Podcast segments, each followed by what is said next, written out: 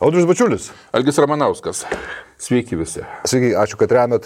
Kaip gyveni šitą rudeninį laiką, kai vakarai anksčiau temsta? Na, kad vakarai anksčiau temsta man labai nepatinka. Ja. Gerai, važiuojam, temas matot? Ja, ir tiesą sakant, čia, kai sakoma, nėra to blogo, kas neišeitų į gerą. Mhm. Jeigu ne tos mūsų vakarykštės e, problemos, tai šiandien laidos apie karą Kalnų Karabachė tikriausiai nebūtų buvę. Vat, nes aš iš esmės tik tai grįžęs vakar namo pradėjau skaityti visus tos reikalus. Ir staiga supratau, žinok, kaip tokį paprastą dalyką, žinai, kad kol čia mes domėjomės mūsų rinkimais visais, kas čia kokią koaliciją suformuos dar kažką tai, ir šiaip visokiais dalykais, taigi ten įvyko šiaip jau lūžis fronte. Strateginio pabudžio? Taip, tai yra, vėlgi, žinai, kadangi mm, mes esam labai toli ir jau seniai pamiršę visus tuos nes jau dauguma net ir gimę nebuvo, kai, kai vyko visi karai už Lačino koridorių, už uh, Fizulį ir, ir kitus dalykus, mes nelabai suprantam, ką reiškia ten vieno kito e, kaimelio miestelio pavadinimas. Aš tik tai šitoje vietoje noriu pabrėžti, kad e, trečiadienį trumposiose žiniuose jūs gausit smulkę techninę informaciją, o dabar ką tu šneki yra daugiau strateginio pobūdžio apmąstymų. Kad suvokti, kas dedasi.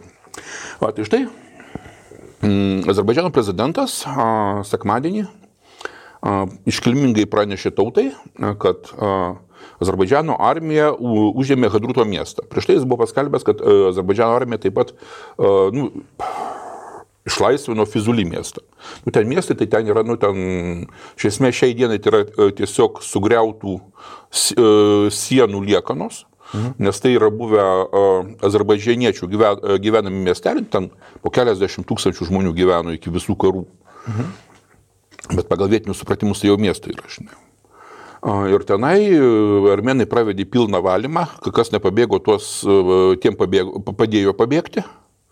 Ir ten buvo iš, ištisiniai tvirtinimo rajonai. Aš... Kas turime padėjo pabėgti? Smurtas? Taip, be abejo, kažkaip. Ten buvo iš abiejų pusių, ten vyko etinis valymas. Iš abiejų pusių žinome. Kas nepabėgo, tuos išpjovė. Paprastai ir aiškiai, be jokių sentimentų. Mhm. Va, ir aš e, ne, nepagalėjau šiandien laiko, važinėjau tenai per Google Earth, uh, žiūrėjau ten tas vietas, tai ten yra ištisiniai įtvirtinimų rajonai. Kas nori, galit patys įsijungti tą programėlę. Ten nėra labai ryšku, bet e, pakankamai matosi.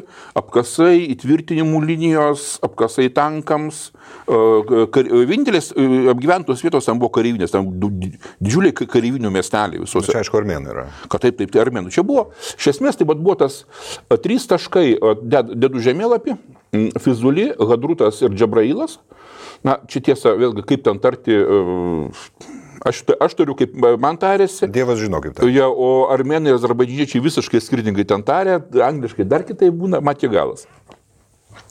Įsiaiškintis žemėlapį, tai čia matosi. Atkreip dėmesį, tai yra visi trys taškai, tai yra, mm, tai yra kelių sankryžos visur susieina keliai. Mhm. Ir tai yra iš esmės vieningas įtvirtinimo rajonas buvo, jis negi pavadinimą turėjo ten kažkokią tai Armenijos premjero pavardę, ten tipo Oganiano liniją ar kažkaip tai pagal analogą su Mannerheimo linija. Mhm. Va, ir šitą liniją Azerbaidžiano armija pralaužė. Jeigu jau... Ir čia įvyko kada? Savaitgalį? Per savaitgalį. Mhm. Aš taip suprantu, kadangi 18 dieną buvo paskelbtas e, Maskvai tarpininkaujant eilinės paliaubos. Azerbaidžiniečiai užuot darę paliaubas perėjo į dar vieną polimą. Ir at finalas. Tiesa, ten jau iki tol buvo, e, Fizulio buvo didelė dalis užimta iki tol, Džabrailas irgi buvo, bet Hadrutas, paskutinis taškas, tai yra visa šita linija yra pralaužta.